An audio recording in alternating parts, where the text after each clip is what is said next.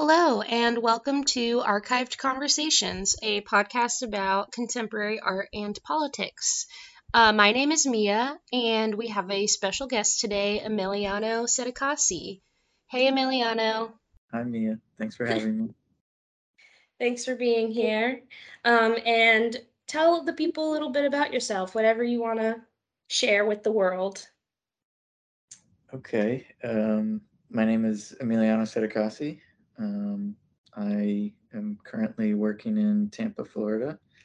I'm an artist, curator, um, gallery person, um, soon to be independent gallery owner, um, director. Um, I, I art I handle art. I talk about art.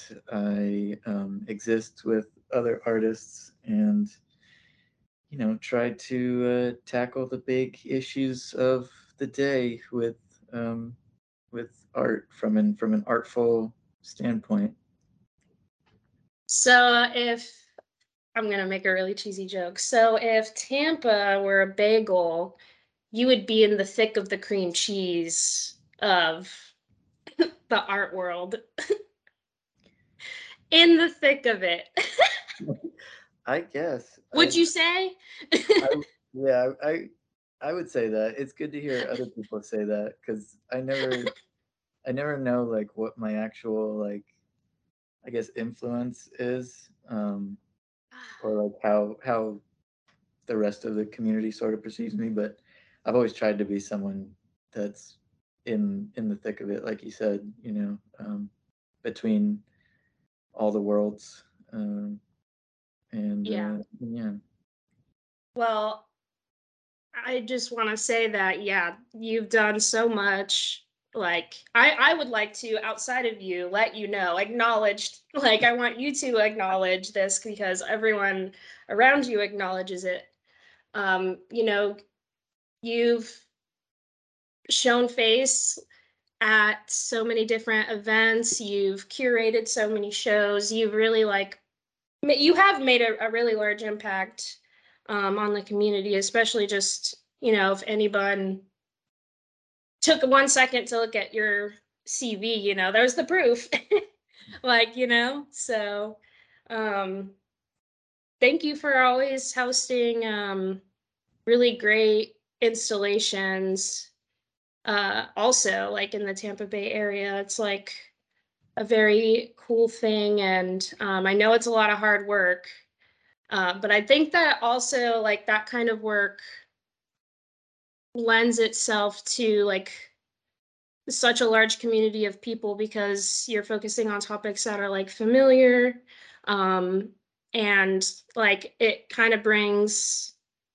for me at least like a weird sense of um it's not weird but like a sense of nostalgia and stuff like that so i think a lot of people really love that um about some of your work you know um not speaking for your whole body of work because you do have a lot of work I've I've I've made some work in my. You time. are a working artist, huh? I, I, I, do make some work, I, and I often run out of places to put it. Um, but you know, I was truly um, thinking about that when I was looking through your website at um, all of the large scale things you've done. It's it's truly like, huh, I wonder where this stuff is right now. I mean, feel free to ask me like specific ones, but like there's several big pieces. I get I have pieces sort of scattered around. yeah. Um, like my I'm pretty sure my whole like BFA thesis um, like the largest part of that installation. I mean, that broke down into three parts. It was like a, a very large fat man um, who what was like it called? on himself. Um, that that whole installation is called Flesh Valley Extra okay. Stout. Um, because I don't know, I was like new into like bar culture at the time, so like beer was on my mind. Um, but I mean, after that, like that large piece sort of exists in all of its parts i think in like a warehouse storage um, at at vigo importing where my dad works like Oh man, yeah. Put it somewhere, you know. Yeah. There's a giant. It's um, huge. there's a giant poop tower that I like a the the rocket portion of a person who had pooped so hard they launched themselves the air. That was one piece, um, also at USF. But that that poop tower also exists at that same warehouse. But you know, those things are probably going to get you know kind of cut up and and thrown away. Man, can't, I don't want them to. yeah. Man, I'm like, I I just I feel like it because you have so many of those like larger. I don't know to that capacity, like if it's as large as that particular um, piece, but you do have a lot of like life size cutouts, and I'm just I want to see them. Like I know that they all are from different like exhibitions and uh, shows, but I'm I, I'm not to like diminish any of the meaning of it, but you know those like gardens that are like whimsy gardens where it's like they're sculptural, mm-hmm. like I want like I want something like that, kind of, but like in a tasteful way, you know, just to see them all in one room because that would like demonstrate it, like. I hate to burst the bubble, but I, I think almost I have two in in the house with me here um, including like the first one I ever made, which was a guy like facing away from the viewer and his pants are down, and um, it was meant to be like someone standing at a urinal, and like sometimes guys when when they're in kindergarten they're they use a urinal with their pants fully like on the ground and it's just like a bit ridiculous and eventually you learn that that's not at all necessary or um, acceptable. But um, you know, taking that into this kind of like adulthood realm, um, mm-hmm. and like the the ironic portion of it was like he's got like a butterfly tattoo on his ass, but um, that's the first one I ever made, and I still have that one because I I think I think they only got like the ideas just got worse from there. Honestly, like, it was just if I if I can be honest, but um, I have that one. I have another one here, but for the most part, I think the only we I still have several cutouts that um, Macy Macy Paint and I made for um, Homecoming at Mize Gallery. Yeah, I we have all of those, um, but the rest are are I don't know incinerated. I suppose they went oh, to. The no. I'm sorry. What is that? Was that cathartic in any way, or? Uh, yeah, you know, it, it always it, you make room for new things. Um, yeah, so where yes. I, I, lost I lost a bunch of mm-hmm. cutouts, but you know, there's about a lot of space for paper mache, and then eventually I mm-hmm. lose a bunch of paper mache. Um, but those don't take up quite as much of a footprint, and I can hang those and stuff like that. But you know, it's um, sculpture. it's always a give and take, you know. Yeah. Well, it's I it, if you ask me, it's all been worth it. um, I love your body of work. Um, I wanted to ask as well. Um, kind of, I like to ask most guests this, but like, what was like your journey? Um, I know um i listen i also like took some time to listen to uh the podcast that you did with desmond um, which I'll like link that below too if anyone would like to listen to it. But um, I know you said like most drawing based artists, like if you ask them where their like journey as a, an artist began or how long have they been drawing, like ever since you can remember. Um, so where would you say ever like you started drawing and then what happened? Like give us a little timeline of how you've gotten kind of to how you're working today as an artist.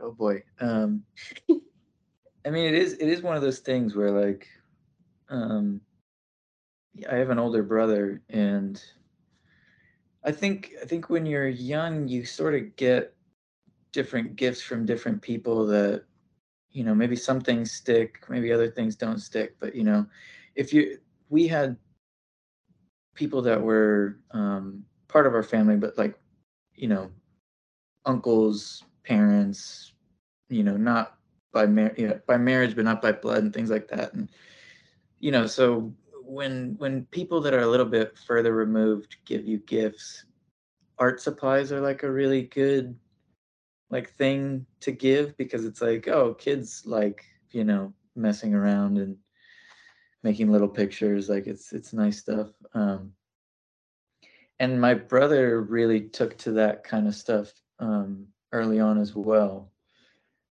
and of course, you know, being the younger sibling, I was like, oh well, I want to do whatever, you know, you want to do what your older siblings doing. Um, so I I started drawing, you know, basically to keep pace with like, oh, my sibling has a talent, let me also try and see if I have this talent. And then I I was pretty good, I guess. Um, I mean, people, I had teachers that were, um, you know, seeing things in like third, fourth grade, up to like, you know, in, into high school that were all pretty impressed with the things I was making. And, and definitely in high school, there was like, the high school I went to gives you a fork in the road where you're like, you can either take art for a year or you can take some kind of music for a year. Hmm. Uh, so like people that didn't have any interest in like you know the plastic arts drawing painting or anything like that they would mostly join the chorus if they didn't know an instrument already um, but people you know i i had some already you know i had some talent developed already and i but i never really considered myself an artist until like in high school that was how you know when it was like the first day of that art class and the art teacher um, shout out to Kevin Ball. He uh he like asked the class like, okay, show of hands, like who here like considers himself an artist, and like I didn't even raise my hand, but people that had went to elementary school with me were like like pointing Right. at me and like you know, Yeah. uh, and I think at that moment was like, okay, Yeah. I have some sort of identity with this, um, and it was you know, it's it's a lot cooler to be known for being an artist than, you know, known for being like, "Oh, he's good at chemistry." Like, it's like, it doesn't uh, as much as as important as chemistry is, you know, as important as STEM is, um, I think I've always been someone that's just, like, trying to be cool, I guess. Aren't Uh, we all? yeah, I um, mean, well, maybe not aren't we all, but I feel like I don't know. it I feel that it is way. I get It it. is like a priority. It's a it's a priority for sure People want to be liked, you know, and admired. Yeah, Yeah. but other people, I think, I don't know. It's it's higher on my list of priorities than maybe some other people that are like, oh, I I want to make money. It's like, well, I I want to be cool. I don't know about. um, but but yeah, so it was like, okay, let me. I kind of went all in on art in high school because um, I don't know, it just made me feel like I had some kind of discernible identity and um I think the idea of also like making things like with my hands because I only have like one and a half is like um I think that was also somewhere in the subconscious. I think that's like also a, very important thing to me. Um and that's only you know we talk about like cutouts and paper mache and like installations and things like that and i think i think all that's part of it too it's like it's almost me being like you know look what i can do look you know and i and kind of pushing past like sort of the you know i'm not going to feel sorry for myself for anything that happened as a result of you know just random chance things and like you know, for people that aren't seeing it right now or aren't familiar with me, never seen me before, like I, I have some, you know, physical anomalies on my left side, my left hand, my left leg. Um, and it's just, I think growing up and being aware of like, you know, people seeing that and people looking at that and people having a, you know, certain idea about that. It's like, I, I really I played soccer, but I, I wasn't going to be an athlete because people didn't trust, me to be you know athletic because of because of that. And you know i maybe i could have been a musician but uh, like most instruments require you know being pretty dexterous with with both hands. Um and you know so it really was kind of like i could i could do something that's fully independent of like established things um or i could be like like a, a very much a stem person you know i could i could work at a desk forever and um probably have a better life than i have now but i could uh you know i could uh, pros and I, cons. you know those are the, those are the choices. It was like and it was no one I, I i don't think anyone would have expected that like i would have gone the route of like oh let me um you know very rarely spend time at a desk and and mostly spend time you know standing making things building working with your hands yeah. Working working with my hands like enjoying the fruits of literally like my my labor like my yeah. handiwork you know? Totally. And i already see like even like a, a lot of your work like at least latest work like you're very focused on like uh you and your body like in um in different like iterations um which we can talk about more too but I, like it seems like a defining moment for you at least in the story that you just told me um is when other people were pointing out your identity like as an artist so yeah. it, it it seemed I I uh, understand that a lot too because probably the same thing where like the way that I perceived myself and my identity was like completely different than how other people were. And um, when i made that realization like specifically in this instance um, and in other instances um, in my life uh, that was really like not like maybe life changing it's it, it, was a, a weird um, thing to like grapple with after realizing that. It's like how do people it's it i, I guess it can kind of go into the um like imposter syndrome thing if if you don't believe what the other people are believing but i think it's really cool that uh, you saw that and you like embraced it and you really like went all in on that because we can all see the fruits of that labor. For sure. sure, sure. When, when, when would you say did did so we kind of talked about how you kind of came into your identity as an artist.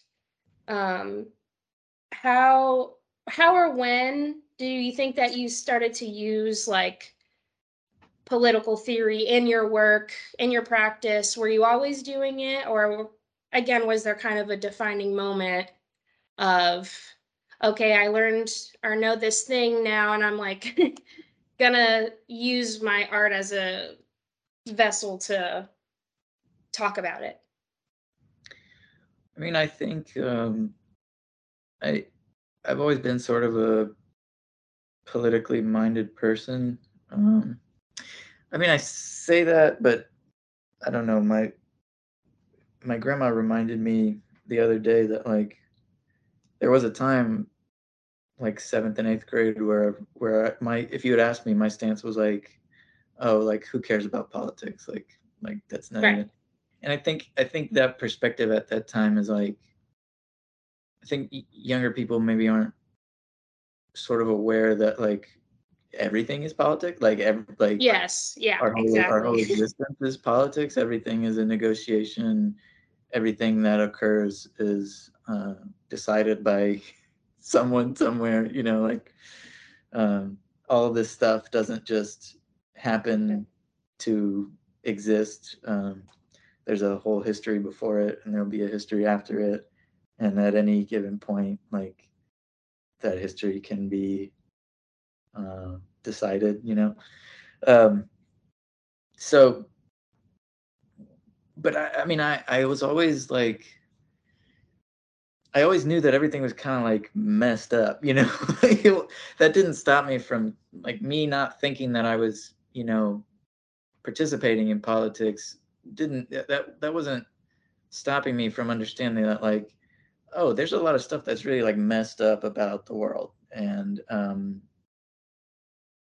and I think like any artist on some level is kind of engaging in a process of like creating the world that they want to see you know the the idea of creating something um you know from from a, religious context it's like making something from nothing you know and it's like only god can create stuff but it's like sure if you want to be nitpicky but like we do create stuff like we take things didn't exist and then we synthesize some things that do exist and turn that stuff into a new thing. Um, in that process, I think we're we're making stuff that doesn't exist in the world yet, and then by virtue of us doing it and making it, we we are creating like a, a little bit of a world that you know we we want to see. Um, and so like I've I, that that's every artist is doing that. So I'm I'm definitely doing that. I mean um, you know, for for a long time, in terms of like educationally, like I was just making work that, you know, I thought my professors or my teachers were gonna like and give me a good mm. grade for, and then outside of that, I mm. was making my own work constantly. Like I I always had like multiple like series going on. There was always like the thing to show in the classroom and then the the, sh- the thing to make that is the thing from the world that I want to create, you know. Yep. Um and so it was always sort of this like one of the the first series that I ever did like a solo show for it was like all these paintings of like just very um very graphic, very like informed by like street art and mm-hmm. like sort of outsider art and um you know people like Jim Shaw, people like you know I was I was watching a lot of videos from like street artists like um there's a street artist named Blu um you know Banksy was big at the time but I I wasn't really doing that kind of style but but people around mm-hmm. that orbit you know yeah um and so there was like you know 20 25 paintings that were all like that um, making these like weird characters doing all these kind of weird things but it was like you know you start to ask yourself okay why am i making these weird people? Because like it extended into like the cutouts that you were talking about at usf and then like the, it that extended into like this whole series of animations and paintings yeah a whole right. study yeah.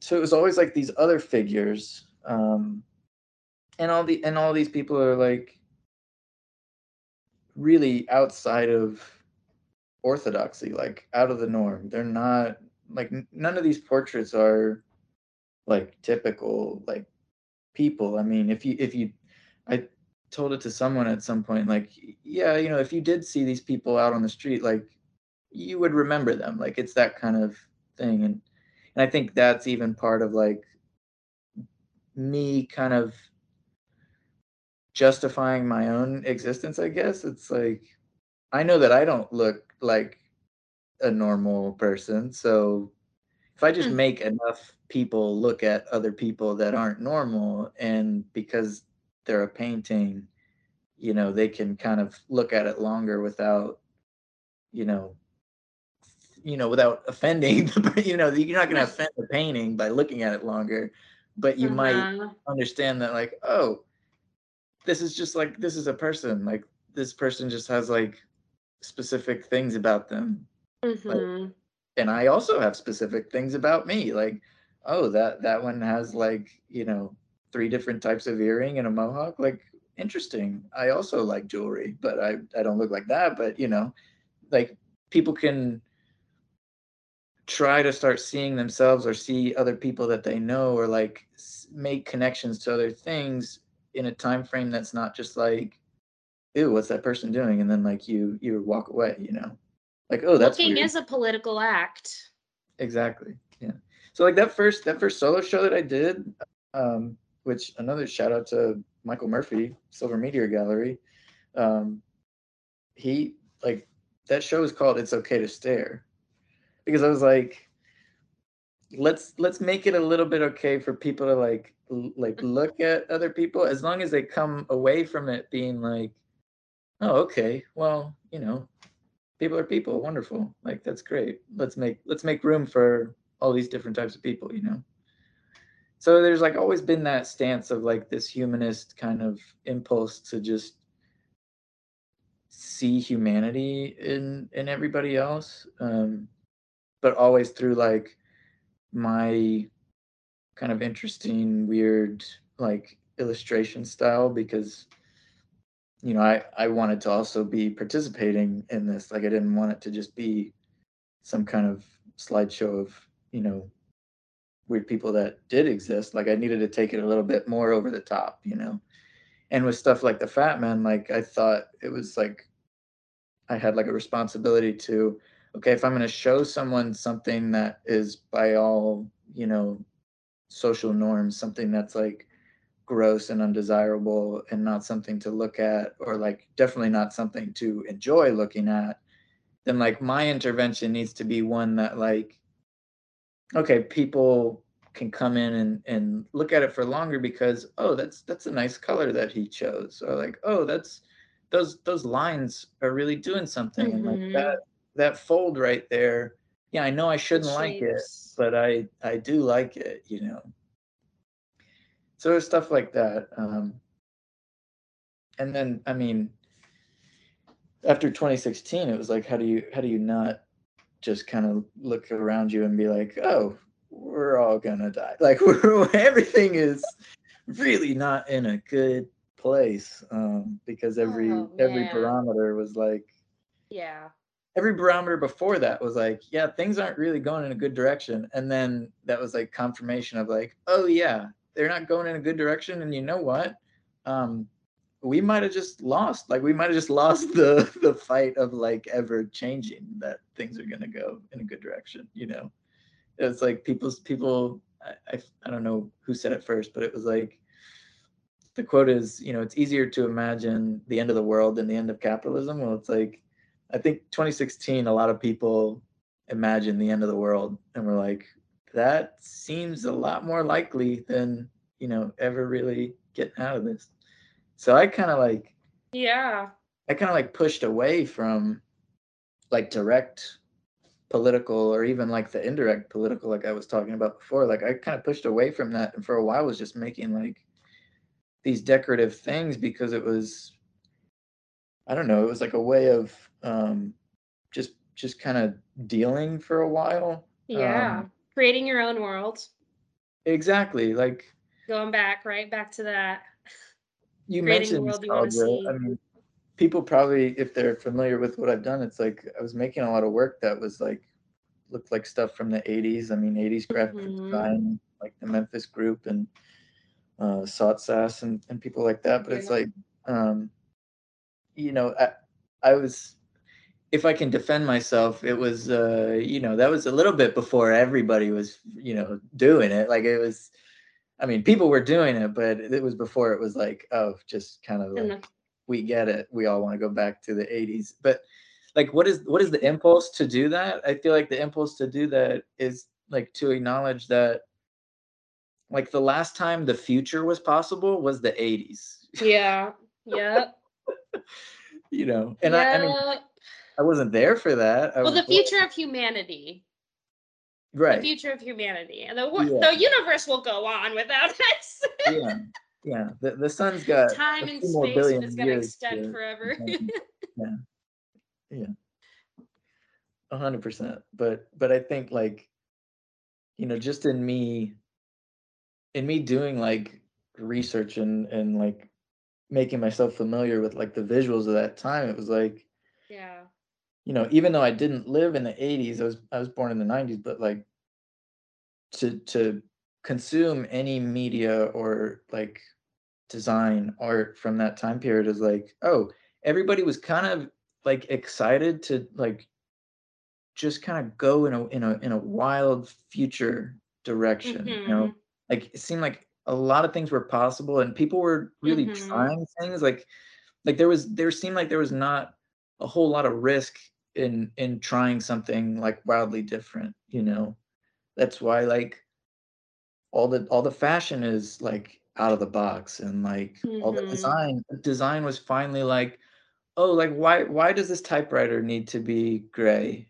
Like let's make it red. Like let's let's let's can do whatever we make our life around us like make the world let's what do we want to see in the world? We want to see something that is, you know, Mm.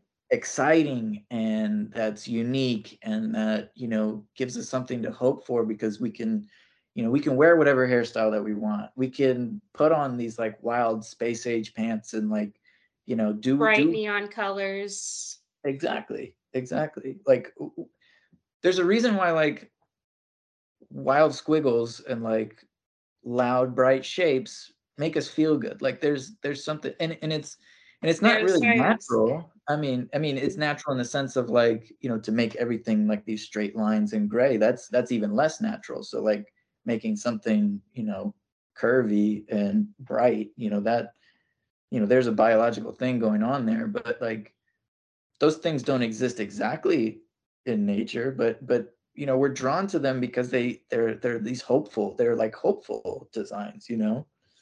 Um and then i guess the 90s came around and everybody like just like lost hope like immediately we're just like you know what like no like tupac's dead biggie's dead kurt cobain's dead like we're done like eh, let's we're finished i guess you know and then nine eleven, apropos, here we are. Welcome, never never forget. I guess, you know, here we are, nine eleven, And then it was like, and then it was really like, you know what? That gray stuff was probably pretty good. We should go back to that gray stuff, you know. But I mean, I don't know how much how deep into it. We're gonna we're, we're getting we're getting a little too deep. But you No, know, not at all. I, I love it. I mean, I mean, you mentioned it. You mentioned it the other day. You're like, yeah, everything, everything really started going downhill with Reagan. Like, and you, you could pretty much any any problem that we have today is like, oh, you know, probably happened in the Reagan administration.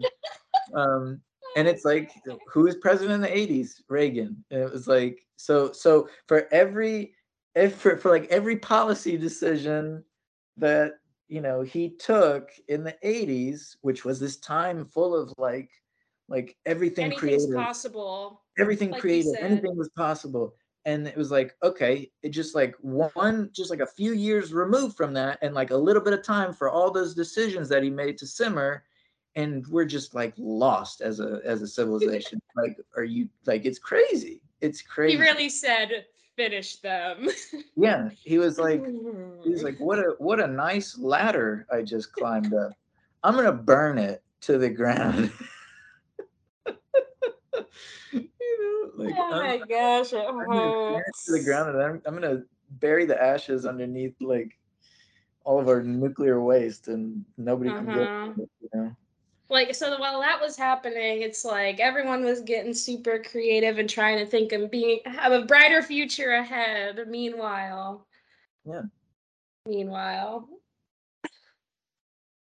but um, that was that was yeah. You basically just hit the nail right on the head with all that, and um, yeah, I feel the frustration. Um, we we talk a lot about stuff going on and mind-boggling how people can be the way that they are. Um, and It and really is.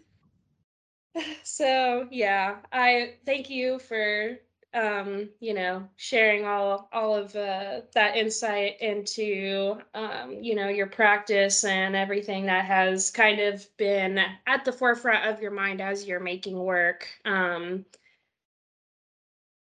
I learned a lot.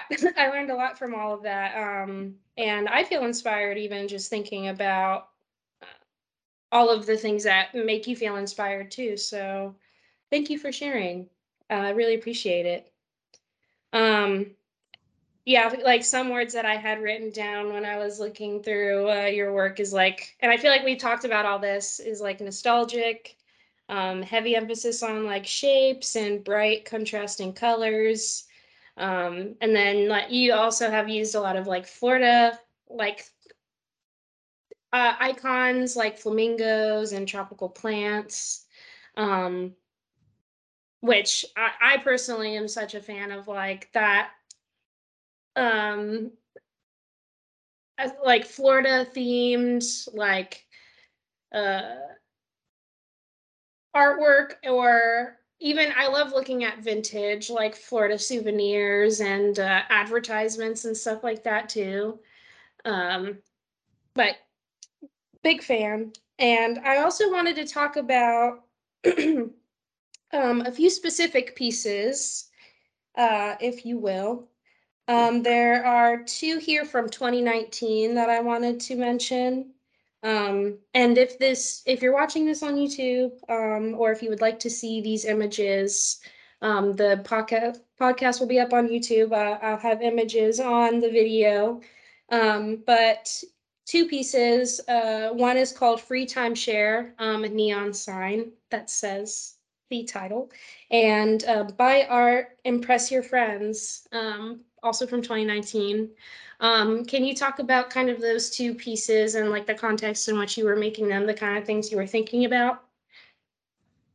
So both both of those pieces were made for um, the show I curated, um, Rapscallion at Quaid. Mhm. Um, and I think, I think in terms of like being political with my artwork or like taking a political stance, like Mm. very directly, um, I think that that really started with with that show, um, because I it was right around the time like the IPCC Intergovernmental Panel on Climate Change um, for the UN like just just a few months maybe weeks before i like was trying to sit down and, and come up with an idea for the show like they basically said like we have we have like 12 years Yeah. Yep. um, I remember that.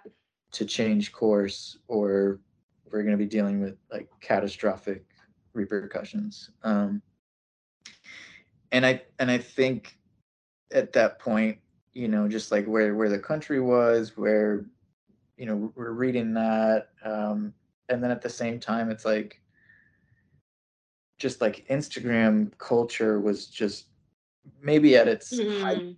of like it Mhm. was like it was like still possible to like be on instagram like casually you know Yeah. but instagram was was getting to the point of like Right like, at that.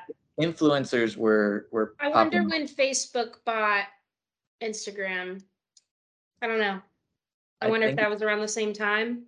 it probably is around that time hmm you're, you're probably right about that that's a good point Yeah, no, I was completely wrong. Um, Facebook bought Instagram in 2012.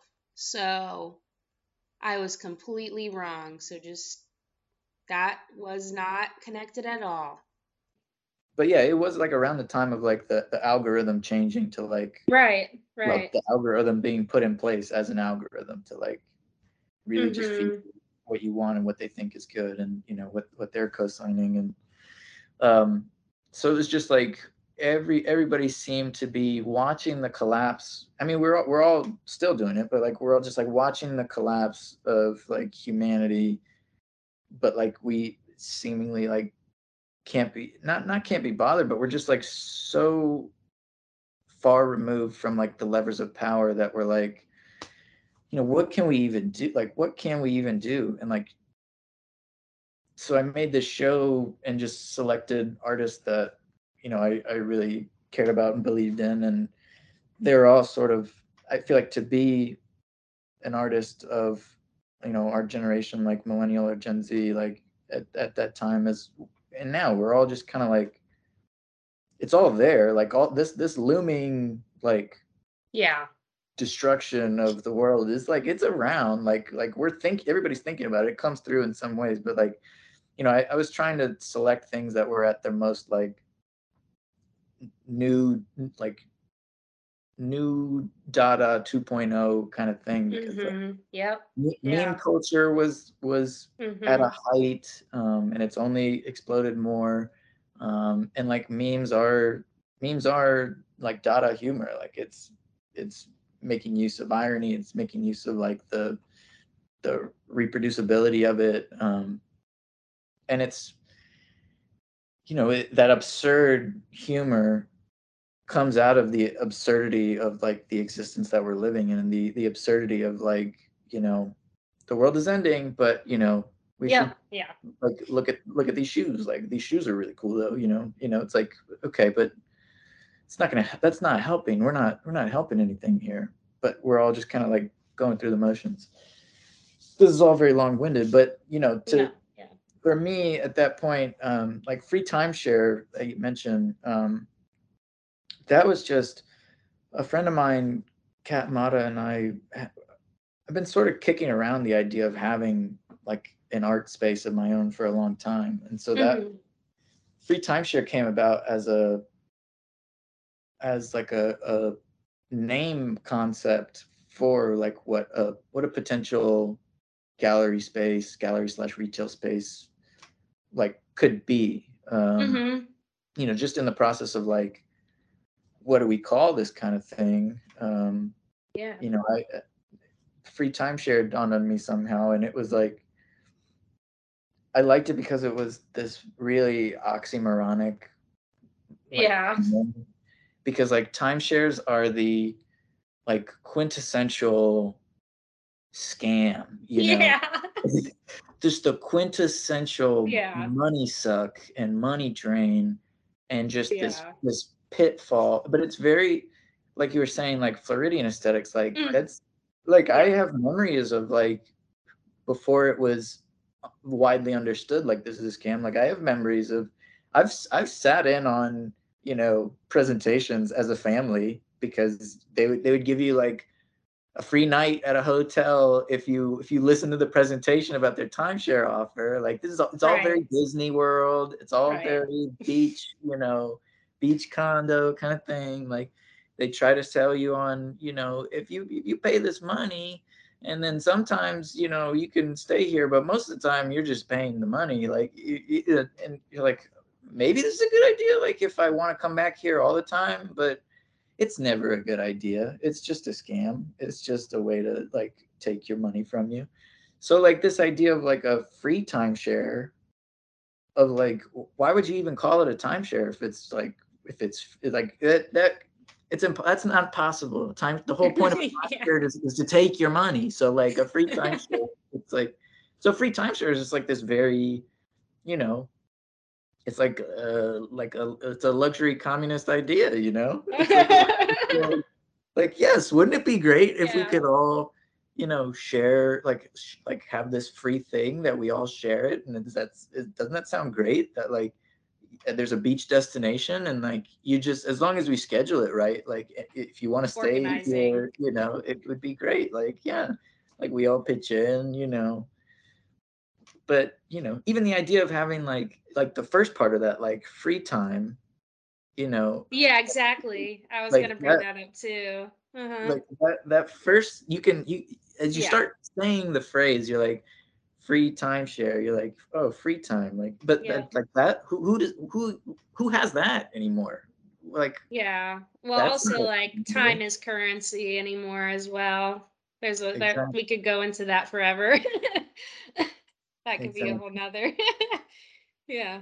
although i did see a headline um i think yesterday that was like just some some ghoulish you know, Yeah. news, news company being like uh Oh you shouldn't expect to be uh, paid for your time anymore. It's like literally, what else are we expected to get paid for then? Like what? Like that doesn't make any sense. But Are you saying that we should just get paid regardless? Are you are, are they were they gonna um push uh universal uh basic universal income or universal base like because if they were gonna Yeah. do that like I, i'm on board for that that's cool like just pay me to simply maybe not for my time but to exist sure i Yeah. didn't ask i didn't ask to exist I mean, if that's what you're suggesting, but I, i don't you, think you twist so. my arm. I'll, I'll t-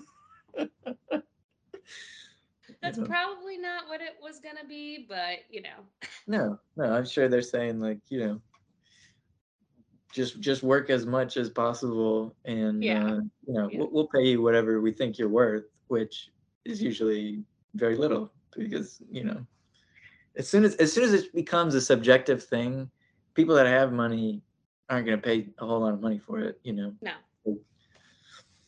but so that's that's sort of the idea of free timeshare it, it never did really become like a, an actual space but I, I felt like the like the the phrase of it was something you know exciting enough as a concept for me to to make it as like you know a light up sign and it, and it was kind of a companion to i had had a bunch of shirts and sweatshirts printed with the the Mhm. logo of free timeshare on it as well. Um, nice. and it was it, all of that that whole like project is the same you know that this idea of like um you know faking it till you make it and just kind of Mhm. I, I everything is made up you know? Yeah totally. Like we're like we're all just making it up. like uh, so i was just taking this like really you know and and the, the the best way i describe it is like it's just it's just an oxymoron so i'm just like Mhm. taking this oxymoron that that you know you can ex- extrapolate whatever ideas from that you want but Mhm. you know i was like running that to these limits of like you know this is like a, a retail experience and like you can get this t-shirt and it looks like a brand and like like i went as far as to like order the the screen printing shout out to debonair district debonair prince um i went as far as to like specifically order shirts that had tearaway tags and then like and then like i designed the the heat press to go on the inside of the thing. Like like it probably looked pretty legit. I tried to make it as legit Yeah. as possible um yeah. except for it's like totally illegitimate. There was there's nothing registered with anybody like you know. But isn't that like the wonderful thing? Like the only way like you make something legitimate by you know signing a piece of paper and giving it to the government like like okay really? Like that's you know you you pay a fee and suddenly you're, you're legitimate. It's all Oh, just an act isn't it? It's, it's all just you know someone someone it's I all don't- just I a performance. Do they even read them? Like i don't i don't know. Is there any is there someone like reading these? Like just probably i don't know. There's just, no they're they're taking it and they're typing the data into a computer which i don't know what's worse. You know but just numbers and letters on a screen that's really that's really what it is um and then uh I also wanted to ask about um the buy art and impress your friends. Um what was kind of the what was uh, uh, on the forefront of your mind of that one? I mean the title pretty much, you know, the title says a lot in in and of itself.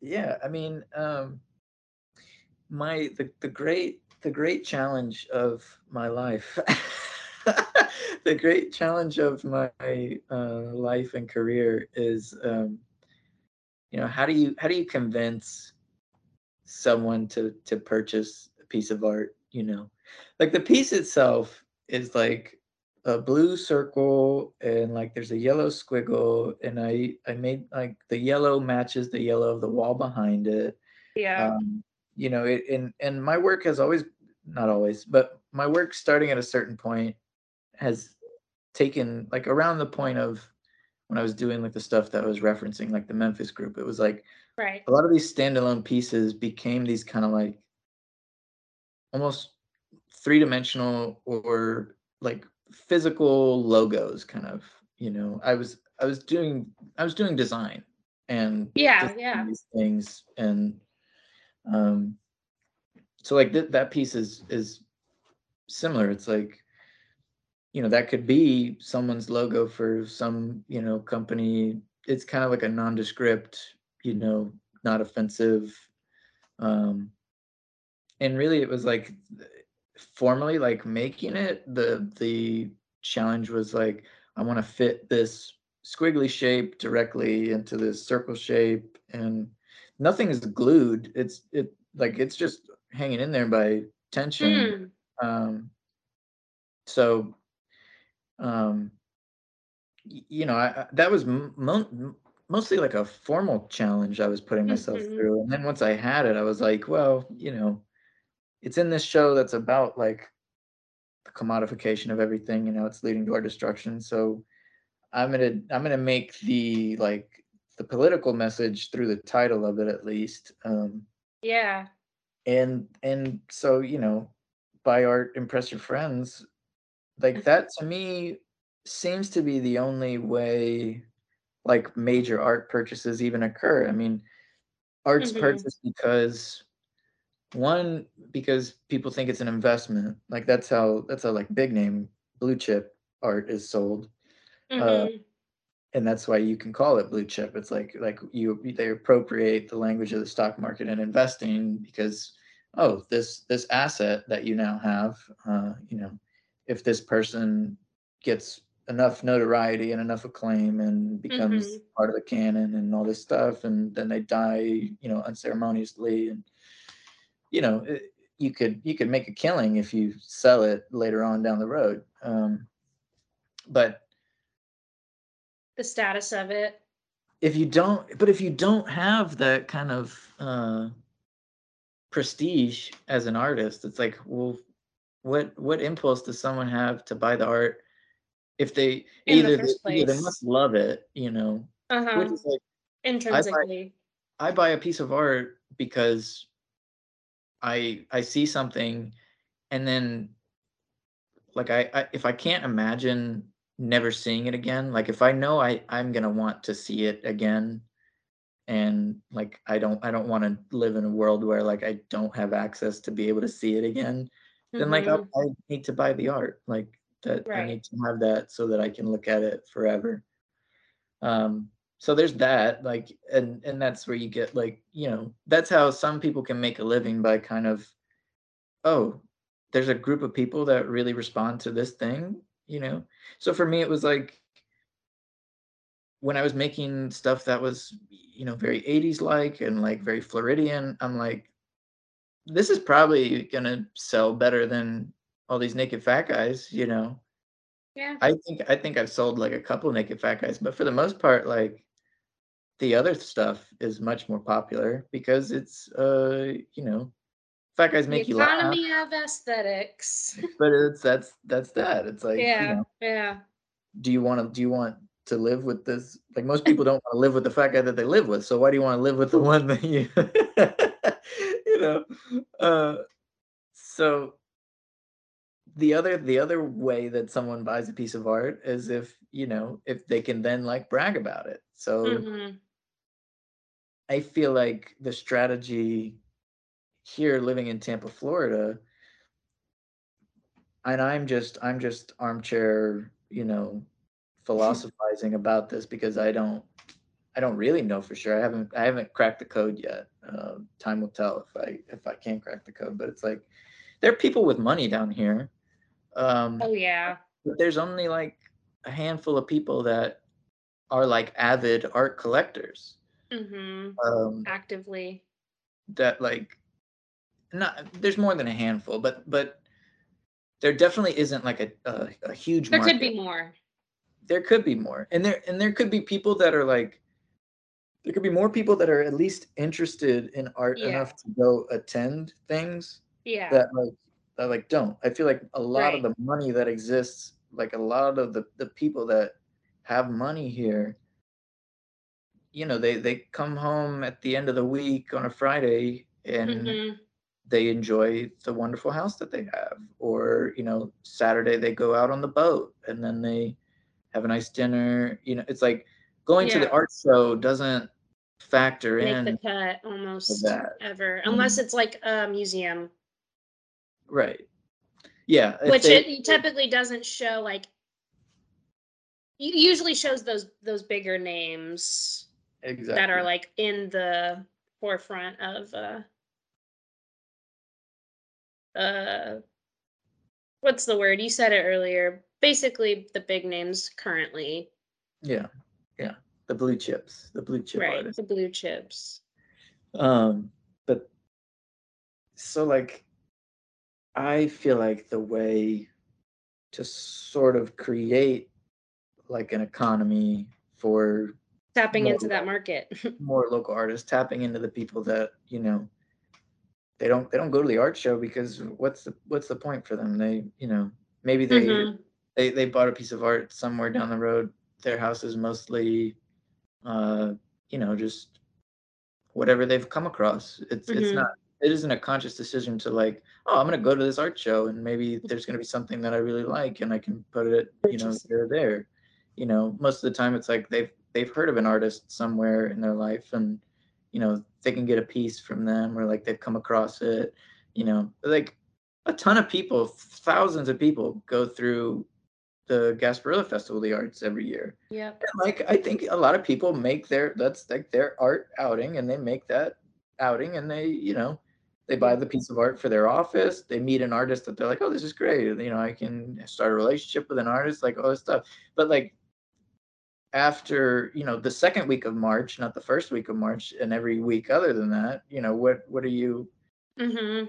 are you are you you know keeping up with like the art that's being made in your city like no not really and I, it's like i don't blame them but you know my my idea of like okay how do we get them engaged in this is like and i've mentioned it to you before i feel like you have to you have to get some rich person somewhere to buy a piece of art and hang it in their house and then you need to also get that rich person to invite other rich people to their house and then you also need to get that rich person when their friends are like oh that's a weird thing that you have and he's like oh you've never heard of Mia makes it. oh this is wonderful uh, embroidered tapestry that uh, yeah i have the only one so uh, Mhm. You know look at me you like Uh-huh. you want the level loser it's like you know and Uh-huh. that's that so that's like the impress your friends portion it's like Sure. you know if you if you if you can impress people of a certain status if you can flex your status by being like look i'm i'm very engaged in like the arts that's occurring in my backyard like i i know about art and not just you know i don't just know who picasso is i know you know the people that live here the people that i i am discovering people. I am Yeah. the i am at the vanguard of you know this is this is the van gogh uh that's gone nuts. Like this is the van gogh before it's been sanitized in every museum. This is like the real deal. This is you know uncut this is these these are artists like that's what i Yeah. that's what I, that's my like um rich person fan fiction that i would like to create in my you know I mean, But, uh, it's a like it's a, it's like um a good strategy, you know. Um, I think it's a good strategy, and I think you're right. I don't.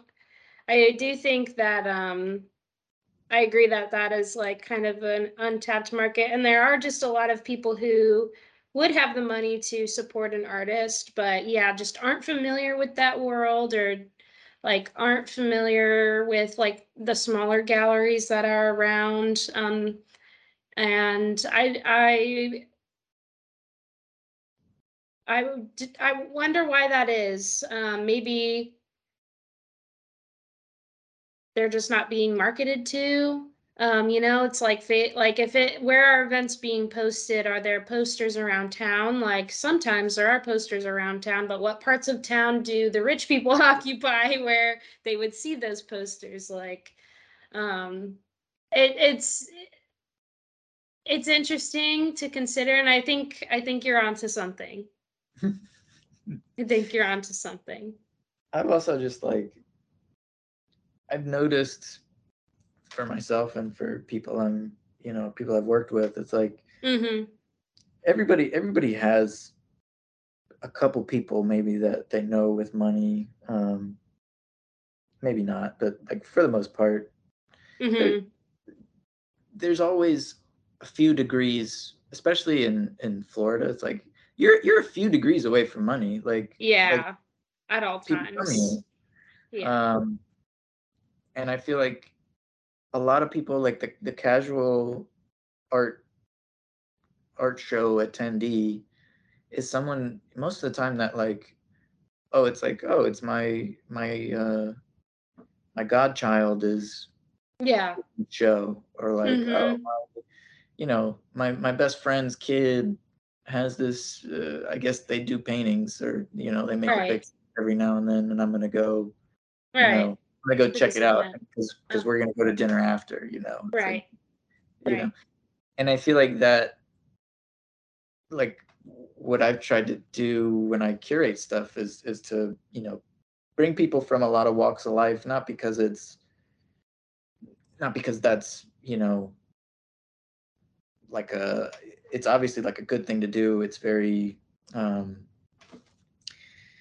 it, you can get caught in like the performance of it nowadays and like mainly my strategy is like i want to bring people from from all walks of life because it's like number one i i want to actually represent who's like making work around here um Yes.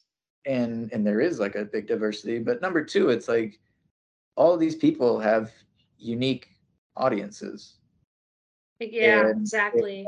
all those unique audiences are suddenly commingling you know and and and like noel mason at the at the mayor's forum on the arts like i think this was 2019 maybe 2018 whenever Jane Castor like had just become mayor, she came to HCC and they they did a a full forum on the arts and Noah Mason was on the panel and she talked about like we need to create a, a critical mass of uh, you know an, an art audience basically where, like, to the point where like enough people know about the art that's occurring in the city that they live in that like it is it is just ingrained into the culture of the city like Yeah. if everybody's participating then like Yes.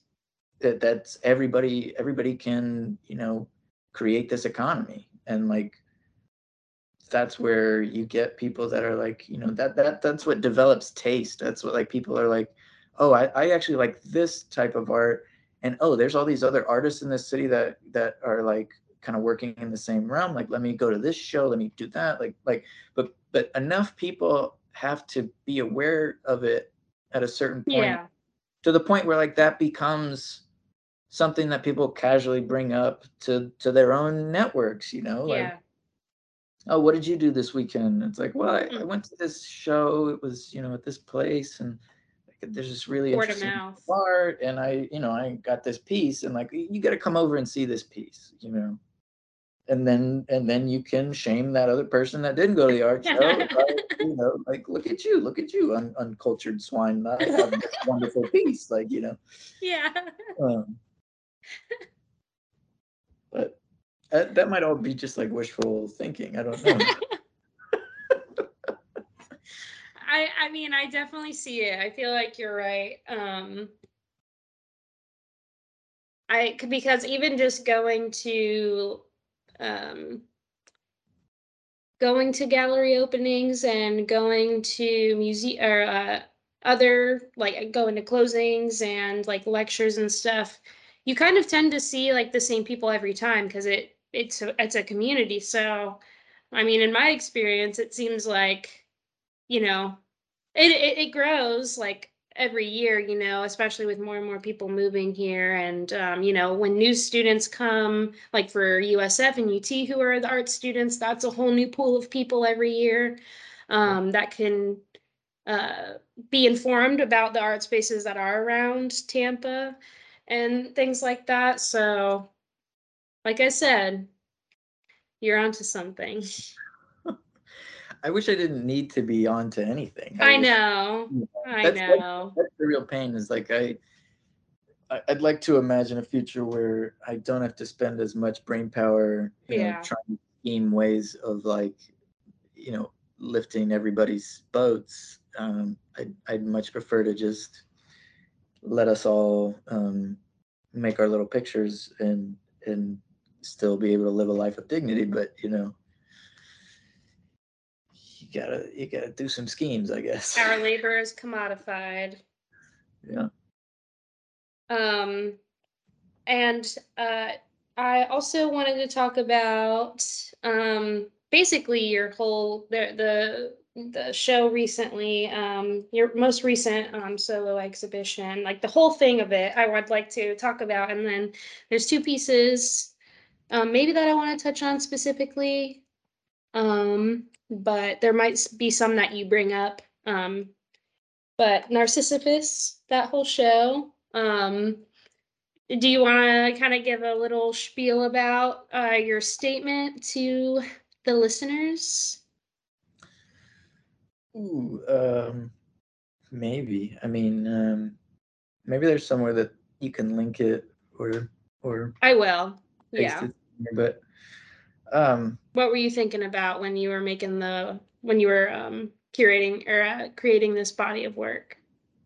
so I mentioned like 2019 when I did the the Rapscallion show. Like I was, I was already thinking about like social media and how you know how people were using social media and like the possibilities that social media was trying to convince us of. Um and it was like at that time it was you know you could you could start a little business you know you this, you grow grow a little audience uh you know things could be favorably and organically grown and then you you fast forward um and in the pandemic really i mean obviously it, it it changed it changed everything. I mean everything it's probably the most it's no not even probably. It is the most consequential historical event like of our lifetime so far. Um you know today's 9-11 9-11 killed 3000 people 3000 people died on 9-11 3000 people were dying daily like in certain months of 2020 and 2021 um like now i'm sure we reach a 9-11 like every couple of weeks here still. And it's like the the magnitude of this is inescapable and you know ra- in, unlike 9-11 where 21 years later we're still like there's still the impulse of like never forget you know. Now at this moment after countless 9-11s every day for three years we're like just just for don't even talk about it. Just like for like please for, forget about it. But like in this time period where people were out of work people were leaving the uh, economy for whatever reason a lot of times people were just kicked out of the economy because it, it wasn't those jobs just you know weren't going to happen anymore uh, Yeah. that business that you worked at sorry it's out of business this, this Yeah.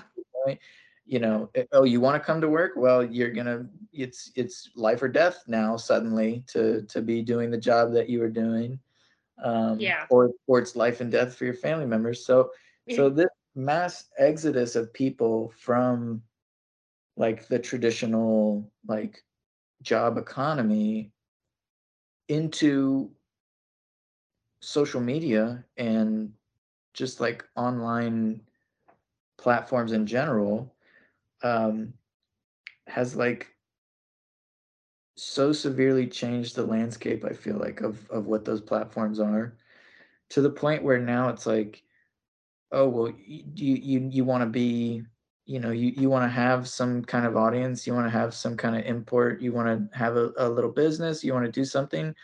Well you will be you it is confirmed that you'll be unsuccessful if you don't participate in social media now. Mm-hmm. and guess what?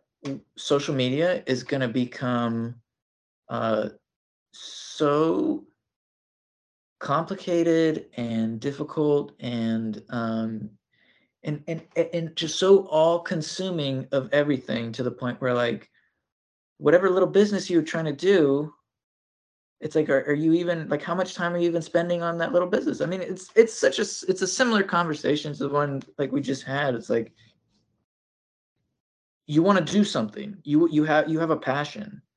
You want to you want to in our case you want to make art um well now it's like it used to be the prerequisite was you need some supplies you need some kind of you know brush paint you know canvas Mhm. like you need brush paint canvas you need uh, you need a ring light you need a dslr camera you need uh, you need to post 27 times per day across all platforms uh, you need to know how to edit video you need to know how to edit pictures you need to um, you need to be you know promoting your posts strategically you got to post at this certain time of day uh, you gotta you know hop onto this trend because uh, if you don't hop onto this trend then the algorithm's gonna just completely disregard what you're saying and, and no they're not gonna the, this website is just not gonna show it to anybody. They're just gonna you know put it away in this corner and only people that you know already mess with your stuff are gonna know that. Um, you need to be uh, you know affiliate marketing so that you can uh, promote these other products you need to be uh, you know following these accounts uh, to the T, doing everything that they say. Um, and it just like it just never ends. It's exhausting. it's it's completely exhausting, and maybe that's me just being, you know, uh, uh, now I'm now I'm just like an old millennial. I guess like I, I'm just maybe it just like passed me by, but well, it, it, I mean, it, it really isn't sustainable. Yeah.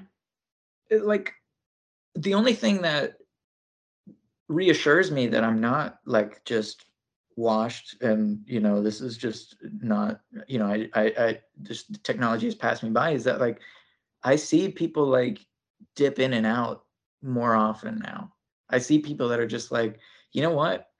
I I can't do like this is exhausting and it's giving me anxiety and it's making me depressed and like I I can't I can't do it anymore. And I think if if people were really honest with themselves, I think a lot more people feel that way than than you know are excited to wake up in the morning and turn on their ring light and you know make a little thing, you know, and do a video and and uh, you know dance with the whatever.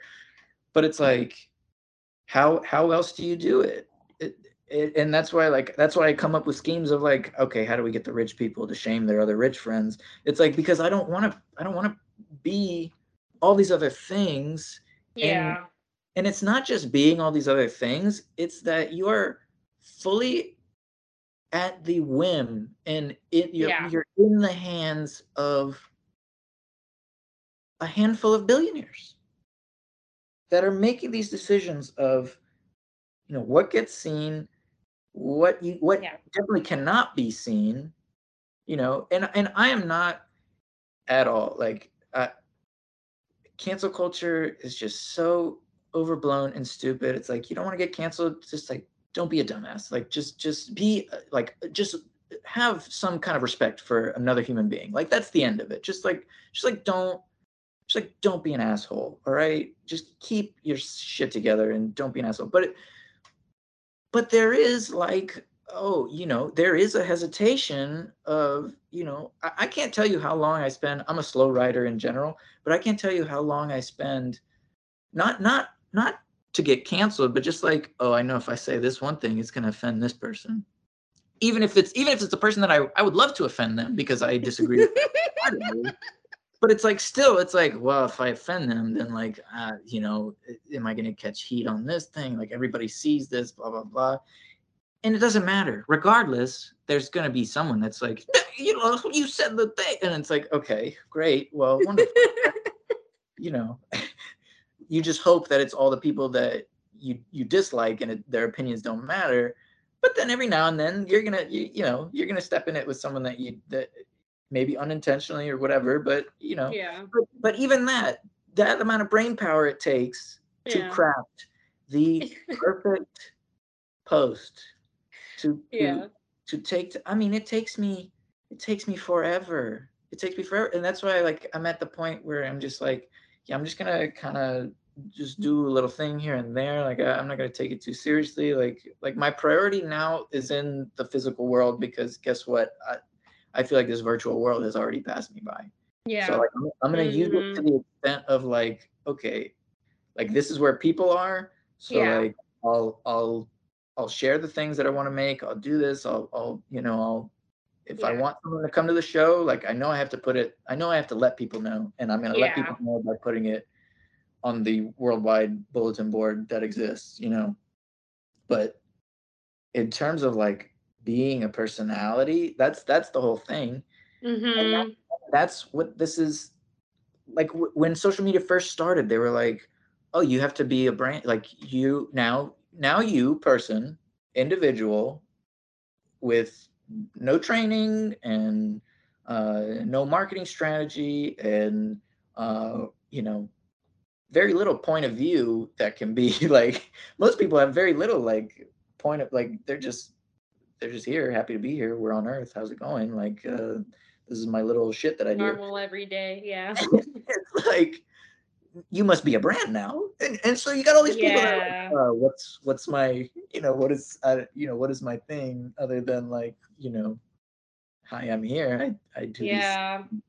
and so like all of that thinking about all of that being exhausted by all of that um and finally like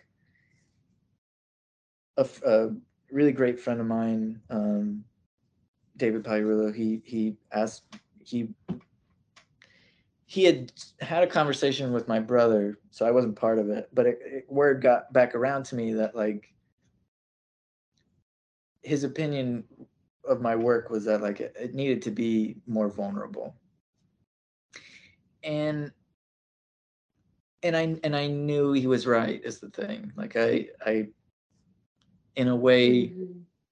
at that time anyway um you know i just come off of like multiple collaborative projects um with my partner macy macy eats paint and they were they were great projects that i was you know i was very pleased with the outcomes um and pleased Mhm. with what we made but but i i failed to see much of like me in them Mhm.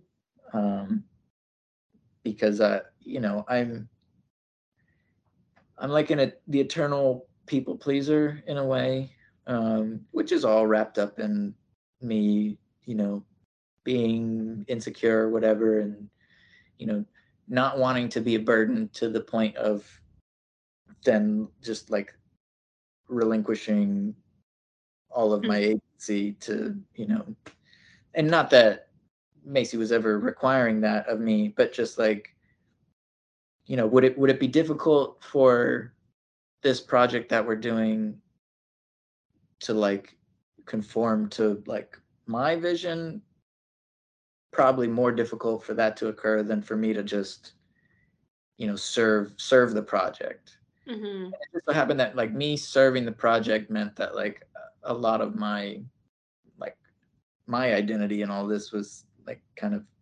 secondary you know Mhm. um aesthetically like it was just like Mhm. the keen eye could be like oh but the the unkeen eye would would be like oh this is nice you know and and never you know never knew that i was even be a part of it you know Mhm. uh, so i came out of this like period of of you know not making stuff that was really like an assertion of who i was Mhm. um and then i received that comment and i was like you know what that's that's that's correct like i i do feel like something is lacking in my work i do feel like i need to you know show more of um Mhm. of like like who i am i guess Mhm. and uh Yeah. but I am I am also like spiteful. So um so like the idea of like oh well what you know, what's the thing that's vulnerable e- even if it's like not even my greatest vulnerability it's like I think it is it is a, a a point of vulnerability like my my physical anomalies Mhm. are like you know something that you know I can go days that I I don't really even consider it it's just like you know Yeah. I mean, who I yeah. here I am in the world, you know. Yeah. And there are some days where like, you know, that's that's front and center because I couldn't hold this one thing when I was hammering it, or you know, I, I you know, or it it happens rarer now, but like there's still sometimes where like strangers just like do linger on it for a little while and you're like interesting okay. I i am still being noticed like about this you know. Um no matter no matter how many things i build like it's a it's it's it's still an interesting thing that you know people don't see very often. Um so thinking about you know social media person as brand. What could my Mhm. brand be and what could my brand be in like the most not the most but in in a in a vulnerable Mm-hmm. or at least the appearance of vulnerability um kind of way. So i very quickly i made this like little light up thing. I just gotten a router so i was like you know i'm just gonna i'm gonna see if i'm gonna you know see how i use this tool. And like i just i made a very simple design of like my left hand and made this like light up led neon sign of my left Mhm. hand and it was just like immediately a logo because Mhm. i for whatever reason like i i design stuff like i'm a, i'm a designer as much as i'm an artist Yeah. i guess but um Yeah. so it was like okay this is it's just going to be emiliano the brand Icon. yeah so that's that's what that show was about you know what is what is emiliano the brand but also wrapped up in like us us branding ourselves is Yeah. really humongous distraction and we're all we're all still gonna die like we're all still we're gonna you know Right. this is to lead us straight off the cliff because if we're all just focused on this commodification of ourselves and if we're occupying every waking moment of our life of hustling and grinding and just you know playing to this algorithm and and just Yeah. serving serving the whims of like six rich people Yeah. we're you know Yeah. we're, we're doomed you know we're we're we're not focused on anything else and we're just going to be um, we're a lost cause so it was like how do i how do i talk about me and also Critique this. and also show why it's like so stupid for me to be talking about me you know Sure. um that's that's great. Um thank you for expanding upon um the show. Um I will also include link like a specific link for um viewing a lot of the work that was in that show um on on your website. Um but you really transformed the gallery space and one of the um uh, parts of the gallery was an installation, um, and it's called "Ride for Your Favorite Artist Like You Ride for Your Favorite Sports Team." Um, and I, I wanted to ask about this one too, but I also have some. Now I have a little bit of added context too because you mentioned um, having played soccer, so. Uh, there, but in the middle of this uh, room that's like covered in astroturf and um, the icon, um, the uh, hand, uh, is all around the room as like foam hands, like at a sports game, um, astroturf, and then there's a burnt soccer ball uh, on the ground. So I was wondering if you could kind of explain, uh, you know, anything about this room. Um, even even if you want to talk about like installing the room as well because you also painted the walls i forgot to mention with clouds so you really transformed that whole part of the gallery i'm sure it was a uh, a feat it was uh yeah it was something. I mean um i had i had help from uh i had help from several people. Um yes. Alyssa miller who we work with helped shout me out. Um carol melberg who's been a friend of mine for forever helped me. Mhm. um andres ramirez he was there with me um helping me do a bunch of other stuff so i could just be in that room, um, putting the putting those hands on the wall. Um, yeah, you know, it was a challenge. It was like like the the the day of the exhibition opening. I was I was there in that room putting the last hands on the wall like Mhm. 6 a.m. I mean, yeah, yeah. I had I had started listening to like podcasts of people I just had no interest in just because I'd run out of Things know, run out of to- content. Yeah. anything to keep me from like keep me awake and you know still working but um yeah i mean there was i i, I had 300 foam hands made um and i used 293 in the room so i like I, that really, that really could have been a miscalculation like that really was- cut that one close. really, really a lot closer than I expected. Um, so you know,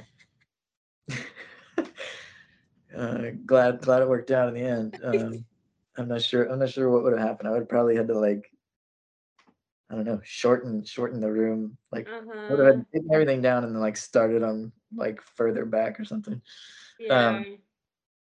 but it, it worked out. Um, but yeah, the, the the title of that piece, um, I didn't I I didn't come up with it all on my own. It was um, hmm uh, another artist in the area, Pearl, um, on Instagram. She's tripping on off my Pearl shit.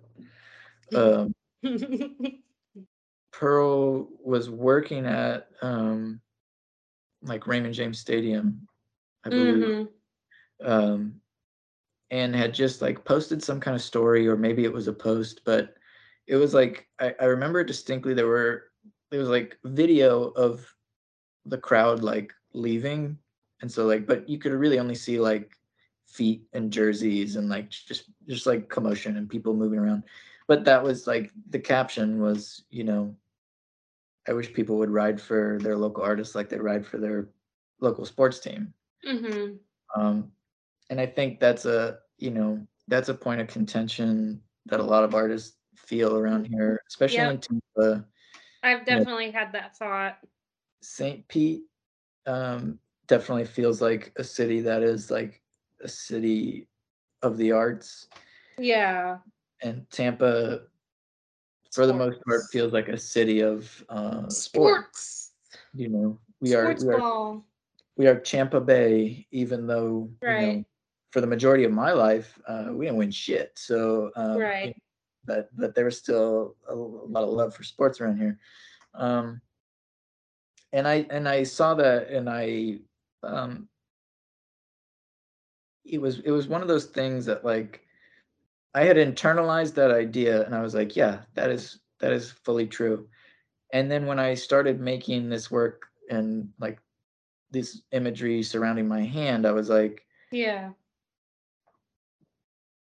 I, I don't know how the idea came to me, but but the foam. I was thinking about things that like what what are uniquely like hand related, so then I can insert you know my own uh, Mm. On it. Yeah. And and the idea of like the foam hand is like hmm Quintessential.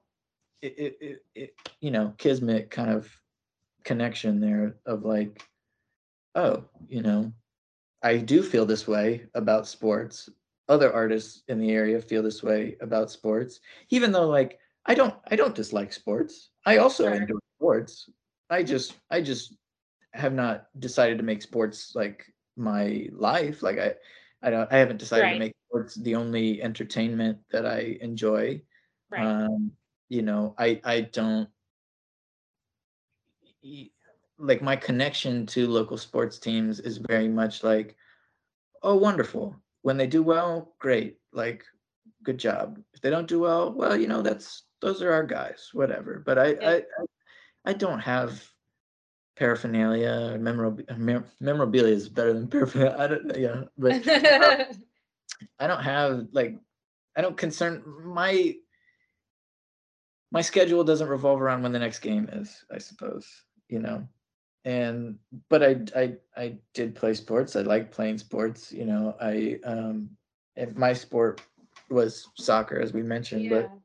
but um you know, if if I was a sports team or a sports entity. Mhm, mhm. and I you know, obviously I am an artist, but you know, if we're if we're engaging with this idea of like what if what if people responded to artists the same way they responded to sports? And what if there was a similar audience? And what if there was this like memorabilia and and all of this, you know, commercial backing to it, then like the idea of the foam hand is like something that directly speaks to what I was doing and I thought was just like could be a, like a just like a really beautiful object of like wow. If if you're a supporter of me then you need to also be like my cheerleader in the stands wearing the hand like it gives people away it's like a, this mass producible object that like if people want to you know it's it's similar to like wearing the jersey of you know your Yeah. favorite like you don't need to wear jersey with my name on it you can you can embody the hand like that's that's Yeah. you know that's some people's idea of what me is you know Yeah. so like, pop that on and you're you know you're my biggest fan so um that's how it became this like mm-hmm. because it was so reproducible i wanted it to mimic like the idea of like a capacity crowd all you know waving the same things because i mean i had been to a lightning game like a year earlier and it was like one of the first things i had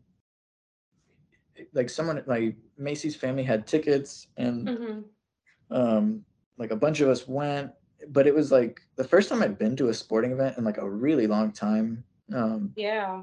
i didn't really go to them before the pandemic and then obviously Yeah. didn't go to anything really during the pandemic so you know coming out of that and it's like summer 21 you know i go to this lightning game and i'm just like i look to my left and we're like pretty high up in the stands you know but i look to my left and it's just like this sea of blue and and like more that's like the the largest display of like solidarity you know it like fandom sports fandom is like this Yeah. I never thought about it that way, but yeah. it's a it's such this like democratic solidarity you know in your hometown we are the majority we will fill these stands. We will show our camaraderie with wearing the same outfits the same colors. These are our colors. These are these are what we fight for. Sometimes literally if you get drunk like this is what this is, you know we will we will Yeah. participate in the chant. We will spin the towel. We will you know blow in the noisemaker. We will beat Put on the face paint sometimes. available- yes like we will go to war uh, by our own feet, you know we- like i will sacri- like i will murder this referee if if he does not award Yeah. my team the correct call like i Yeah. I will jump down there and defend my sweet baby boys on the pitch. Like I will, you know, I, it was it just it it blew my mind. It made me realize Yeah. that in like so you know I just I and it was it was the same impulse. It's like man, I wish I wish we could be this organized. Um, you know, In for shit that mattered. you know, Mhm. uh, uh, be this organized for something that wasn't, you know, Yeah. uh, a, a puck going into a net like hmm the, the puck going into the net could be like the, the the dissolution of the the chains of capital you know we could we could really get onto something here if we could all just be like you know sports fans rooting for you know a better If we just viewed life as a game. I mean, you know in some ways it is. It just happens that like a lot of people like us are not winning the game. Uh, We're just like really behind. Like we do not have great ah, we do not have great cheerleaders at the moment. But um you know, it's I- I saw that I'm like that's that's crazy. So like that's why I needed, needed that whole room to be just like full because that was the experience that I yeah, had. Yeah, I- I exactly. and like I just happened to look to my left, like it, it wasn't. Yeah. you know, it just like shocked me to to see that kind of thing. Um, Yeah, but um, a yeah, but- unifying force. around around maybe like the least consequential thing that you know could possibly be, but um, Yeah. that like you know Yeah. if they win that game, your your your kids don't have any better future than they had No. when you got there. But um, I mean that's a simplification, I guess we can. But um, sure, sure. you know so uh, the the ball in that installation scenario it was again like you know we're in this sports context so you know what's the sport that i have like the most connection to that like there's evidence that i i did play in some organized way um and that was soccer so like i i had to find a soccer ball which is like harder than you might think like to find a soccer ball that just looks like a like the you know signifier of what a soccer ball is like the, the black and white checkered ball. It's like soccer balls are outrageous now. You got all different kind of stripes and colors and all this stuff it doesn't make any sense. But um you know so i, I found a, a nice classic soccer ball and then um yeah i did burn it which is probably like you know not i it's probably not the best way to make the point that I was making because like the point was like you know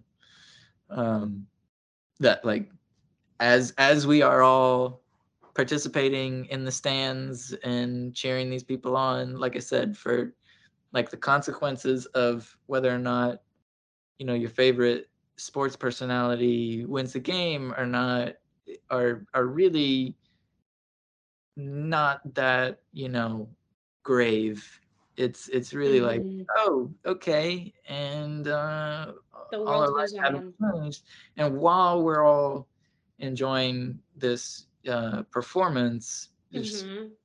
everything's just getting hotter it's like we're watching ice hockey in florida and guess what that's um that's just something that is inconceivable almost like really like are you are we serious? But you know I, I understand like i think that's part of the irony. It's kind of like you know like the jamaican bobsled. It's like here we are in the tropics doing winter sports. Wonderful. Um but uh but really like outside of that arena we're still cooking out here you know and I eventually I- eventually it's gonna get hot enough that we're just gonna start like these balls we're gonna kick them out of the field and they're just gonna combust because like you know. so that was that was the point. Yeah okay uh love that um i know i always think it's really funny it's not funny but i always think about the logistics of whenever they like in december they put up that um that ice skating rink in the park yeah um Curtis Hixon Park, I'm just like, how much energy is it taking to freeze this like artificial lake or whatever? I'm sure it's just it's probably a thin, I don't know how it is. I imagine that it's just like shallow and it's just I don't know, but I'm just like why in Florida would you do this? It is 90 degrees outside. yeah yeah It is 'cause 90 degrees Fahrenheit outside. even if and i don't i don't even know if they use like real ice it might just be like some kind of Oh, okay.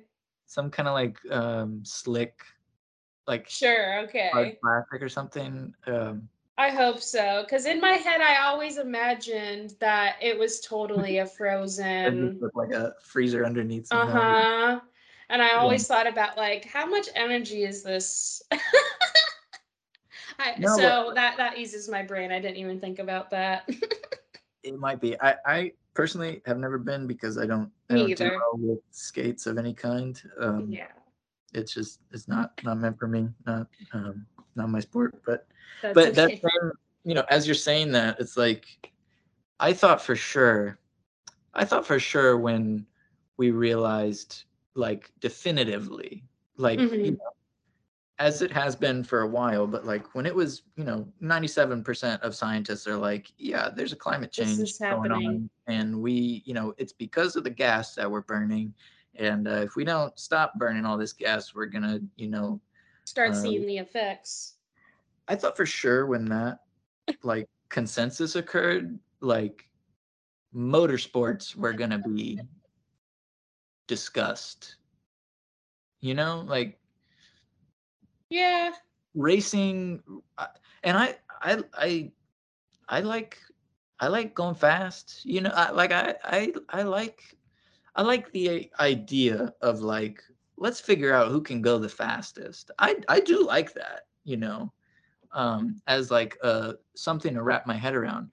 But I, I thought for sure like there would be some kind of initiative to be like, okay, how we realize maybe it isn't the best thing to just be burning fuel to um, sell tickets and uh, satisfy someone's ego, you know, in this in this lot of people that want to go fast. Um, and it just was ne- it's just never been never been discussed really it's just never like we just kind of like yeah we need to we need to stop burning this much oil but you know the people that are just kind of literally going around in a circle uh every sunday we got to give them a pass like that that's gonna that's gonna you know we got to give them some kind of pass here because uh, I like to watch them go around that circle really fast. It's really exhilarating, and uh, you know, it's a lot of fun. And uh, you know, but like, wouldn't it?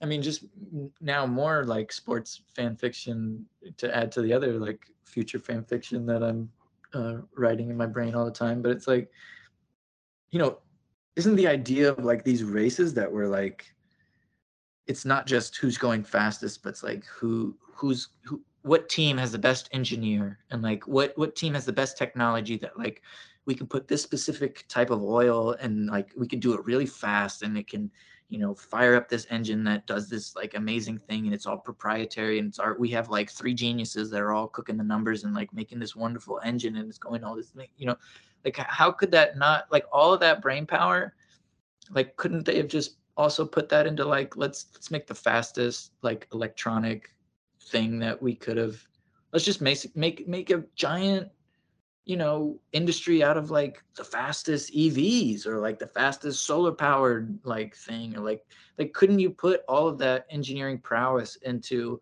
you know making it neutral? And like like couldn't we couldn't couldn't we make an i like couldn't you make a better stadium that like takes the energy of all of that all those wheels going around all the time? And couldn't that be like also like brought back couldn't it just can we make it circular so that oh the the activity of like spinning these wheels so much is like also charging the car and like also like the track can absorb the heat or whatever and that can be turning some kind of turbine somewhere else. And like actually you know you you take the races to Monaco and and the race can power Monaco for a few weeks after. Like wouldn't that just be like no we're just gonna burn the fuel the fuel is, is burning pretty good like it burns really good and then we go real fast so you know why why do that but Oh, and the um, profits. And the Mm. profits. Those sweet, sweet profits. yeah yeah. if we if they switch to an ev then then the sound you're going to hear rather than like a vroom is going to be like a and that's not that's just not as Well, the power is going to be built in otherwise, and then they can't just keep selling us gas every single week. Yeah. And also gauging the uh, gouging the price of of the gas that that we rely on to get to work so that we can make a living and even though our labor is being exploited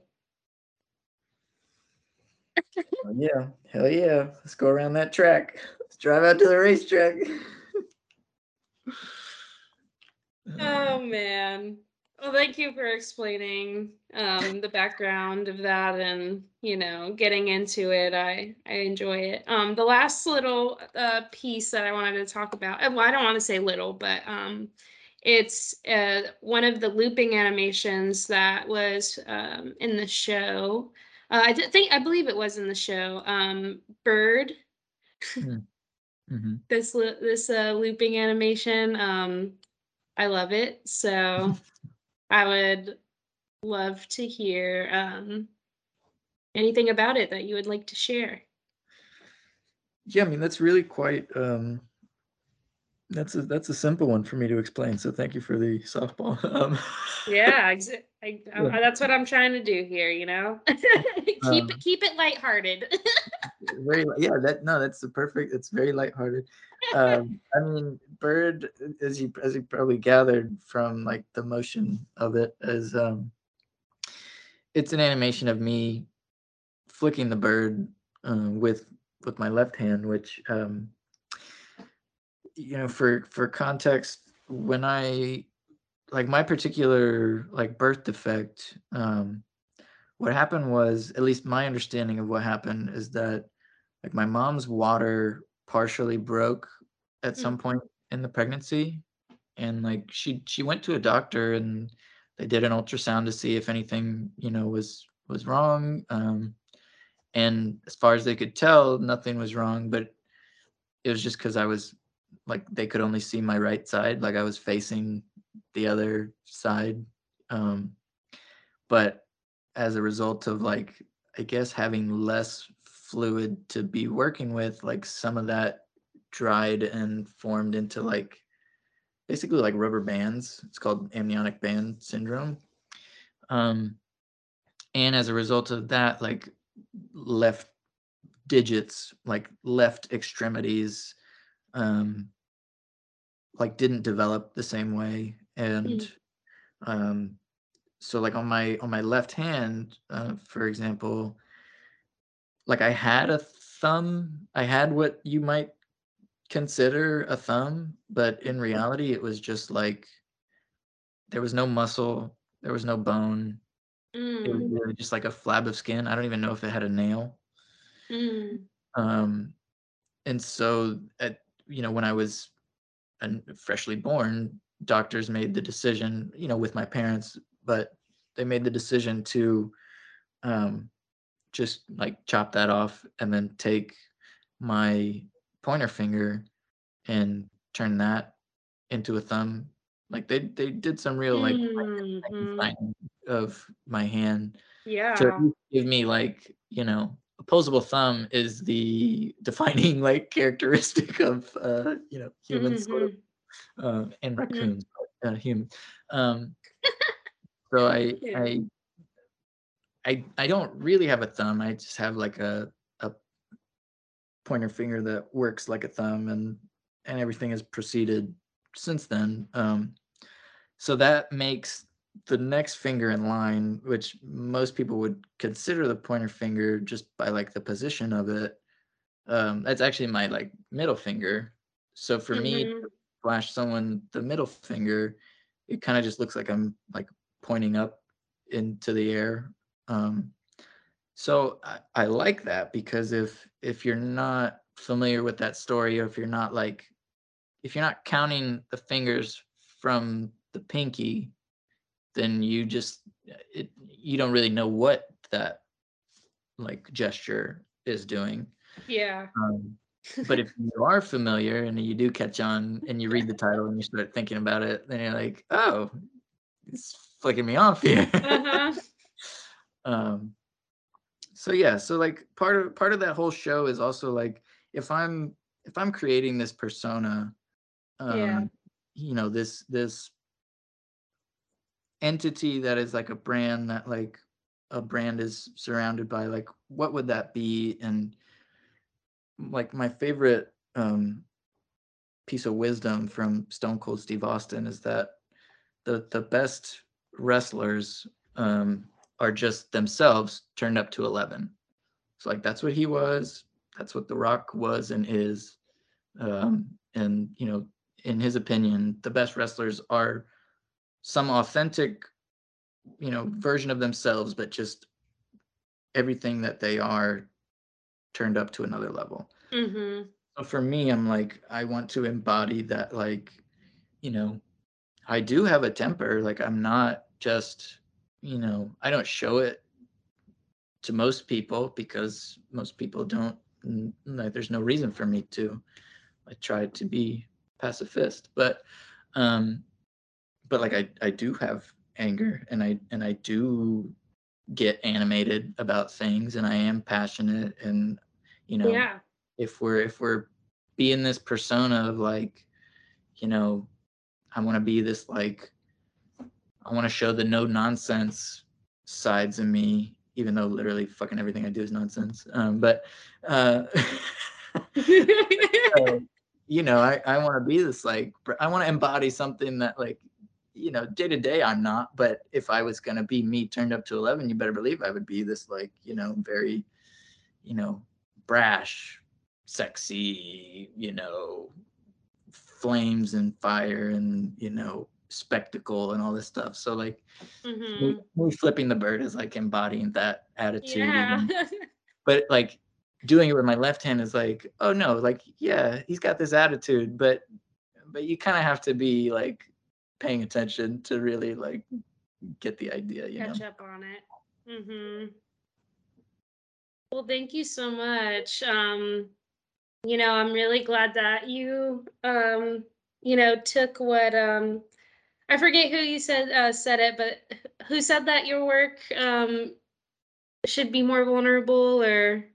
My friend david. Yeah my I, friend I'm glad I'm glad you you took that to heart and um you know thank you for being vulnerable and like letting us know um, more inside of um, these pieces and a little bit of uh, you know showing us your brain you know letting us pick your brain a little bit and um, really get to know more about um, your practice and uh, all the stuff that you're doing and thinking about um, which leads me into you know i want to i want to also give you a chance if you would like um, to talk about anything that you got coming up that you're excited about or um, anything that you'd like to point people to. Also if there's any like um, any other projects that other people have got going on that you think is cool that you think people should pay attention to? Um, I, I give you the stage for that.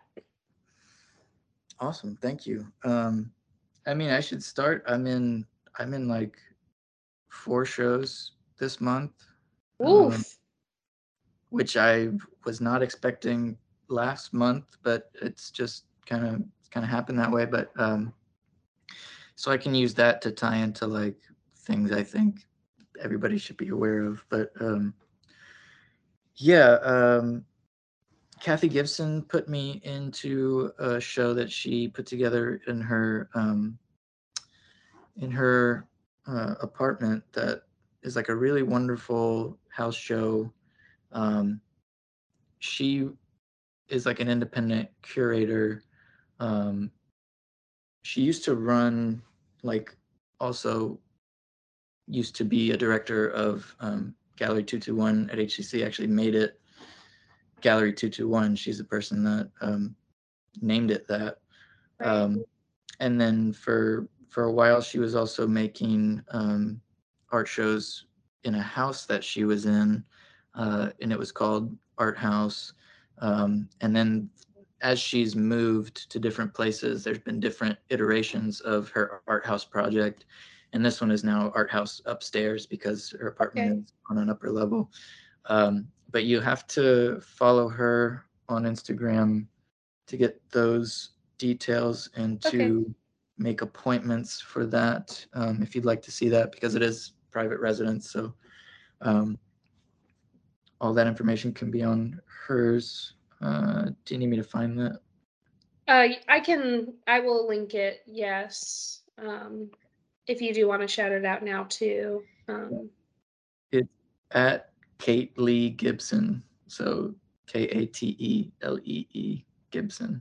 okay, And there's information on that there. Um, okay, yeah, I'll, I'll have all the links and stuff too. in any of the descriptions. Um, and then I'll be in. I I am currently also in a show at um, at the gallery that we both work at, Gallery 221 HCC, like I mentioned. Um, we're both in the FASTA faculty, staff, alumni exhibition, which was actually also curated by Kathy Gibson. So Yeah. two shows curated by Kathy Gibson. So thank you, Kathy. Um, Thank you. and um, that show is going to close September 29th, so at the end of this month. Uh, but my work is there until then. Um, and then I'm I'm in two shows on the same night, September 23rd, um, which is a Friday, and um, I'm very excited to be uh, in Merge Culture Gallery, run by Oh. Tony Kroll, um, for a show there with a number of other artists that I'm really um, excited about, and that's called Anew, and and that's part of Bloom on Franklin, which is starting up again, um, hence the Anew. So I was Oh, very happy to be invited to be part of that. Yeah. And then the other show I'm in that night is actually to um, be in the inaugural show of a new space um, that has that's going to be opened by um, Finn Schultz and Erica. I I don't know how to pronounce her, her last name, but um, Ludke, I think is how it's uh, how I read it in my head. Um, but it's called Heiress Gallery, um, and I'm really excited for that space in general. I think it's a I think it's going to be a great project. Um, really. When does that one open? Also September 23rd. Oh, that's right. That's right. That's right. Um, and I think that goes from six to nine, and I think Bloom on Franklin goes from seven to eleven. 11, uh, usually. Yeah. So don't just go to Exciting. one now. Don't you, you can go to both if you're feeling like it. You know, you can, Absolutely. you can hop hop across the bridge. Um, but yeah, running through the sawgrass is what that show's called, um, and it's it's uh, I think it's going to be a great show. Um, so all of these all these shows have sort of work from Narcysiphus, um, but obviously recontextualized and Yeah. I'm putting things in these shows that aren't um, just, you know, the the way that people saw them uh, in that show. So, um, Sure. and there's a bunch of other wonderful artists in in each of those shows too. So you know, don't don't go just for me, but if you are going just for me, you'll be delighted by other things. You know. Um, and then yeah, I I guess it's this is like the first public thing I've ever uh, announced this on, but um, Mhm. I am I am starting my own gallery space. Um, if if you are familiar with the T-shirts that I made for Narcysiphus, um, I made shirts with my hand logo on the back, um, but on the front it said Department of Contemporary Art, Tampa, Florida. And I had also put established 1994 because um, I wanted to be a little bit arrogant. Um, so that, you know, there was no contemporary art before I was born no. Florida. Um, but um, I have taken that name now and taken that kind of silly idea uh, into an even more silly, no, uh, even um, I, I'm, you know, I'm legitimizing it because Yeah. No, I find a piece of paper and send it to the government, and now I can I can be legitimately the um, Department of Contemporary Art, Tampa, Florida. So, um, this space is going to be one of multiple spaces that are going to be opening in the Cress Annex, uh, second floor of the Cress building in Ybor, which is uh, on the same block as the Hookah Lounge, um, and it's like in front of Crowbar. So I don't know what that cross street is, but hmm the door will be on Seventh Avenue, um, and it'll be a second floor space, and um, it's gonna be me. Um, it's gonna be a curatorial project mostly, um, and it's focused on art in the region, people that I know and that I think are making amazing work, and people that maybe I don't know are to be invited to come and participate and and share their work. Um, I want to do weekly critiques once everything starts getting up and running. So I want to I want people to be able to come to this room with the work that they're making, and I want to be able to help people get to make the work that they, you know, want to make. Mhm. Um, I want to be a resource for artists. I want I want you know I want people to have now a room that like with me supporting them, they can do whatever they want that fits in this room, you know. Mhm. And I can work on my curatorial project and um, you know make the kind of statements that I want to make about the world around us and about the world that like I like we started talking about like the world that I want to see Yeah. I get to make those statements and bring those ideas to life through the work of other people that I'm curating in that room. So um, I'm envisioning also it being um, sort of like a micro museum. So as much as there'll be exhibition, there will also be a small retail aspect, uh, like a museum store, where also people that are artists and creatives making dope shit in the area can have a place that can sell it physically um, you know break trying to break down those barriers or at least provide another avenue than just like the online platforms because as as wonderful and liberating as the online platforms can be like i do not think they are a substitute and the and at the very least i do not think they are a sustainable substitute Yeah. for a, a space that's in the world in the real world that like yeah. you know I, if you don't know a lot of artists around here but you you you want something that's created by like a, a person that you can get to know and they live in the same city as you and they're you know speaking the same language visually as what you're absorbed with in your community then you know i want there to be a place uh, that that can show that. And and i think not just me but a lot of the people on that floor around me are going to be sharing that same vision. Um, you know there's going to be a Tempus space up there. Quaid is moving up there which i'm i'm also a part of quaid um, uh, there's going to be a new gallery parachute gallery run by jessica todd. It's going to have like a craft focus but also a retail component. Uh, there's going to be a micro cinema um, and there's you know there's going to be a, a rotating curatorial space there as well for for people to come in um you know different people all the time to be sharing projects that they're doing. So i think there's it's a good time to be um an artist in tampa um Yeah. but you know in the sense that there's hope for cool things coming up but we're all going to be putting in the work now we all got to be doing a bunch of work and getting it really going so if you're an artist and you're listening, you know, if you're an artist and you're listening, follow along. Yeah. Uh, get in get in touch with me. I'm I'm approachable, I promise. Uh, I I am concerned only with making dope shit. So if you want to make dope shit, um, and you and you feel like you need some support in that realm, Let's do reach it. out.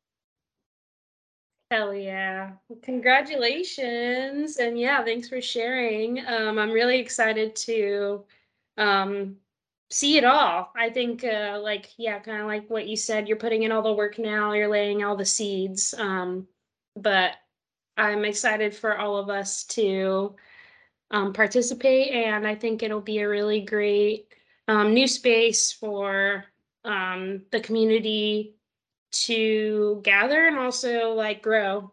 So again, congratulations. Thank you. Thank you. Hell yeah. um, but uh, I think that about wraps up uh, most of uh, everything.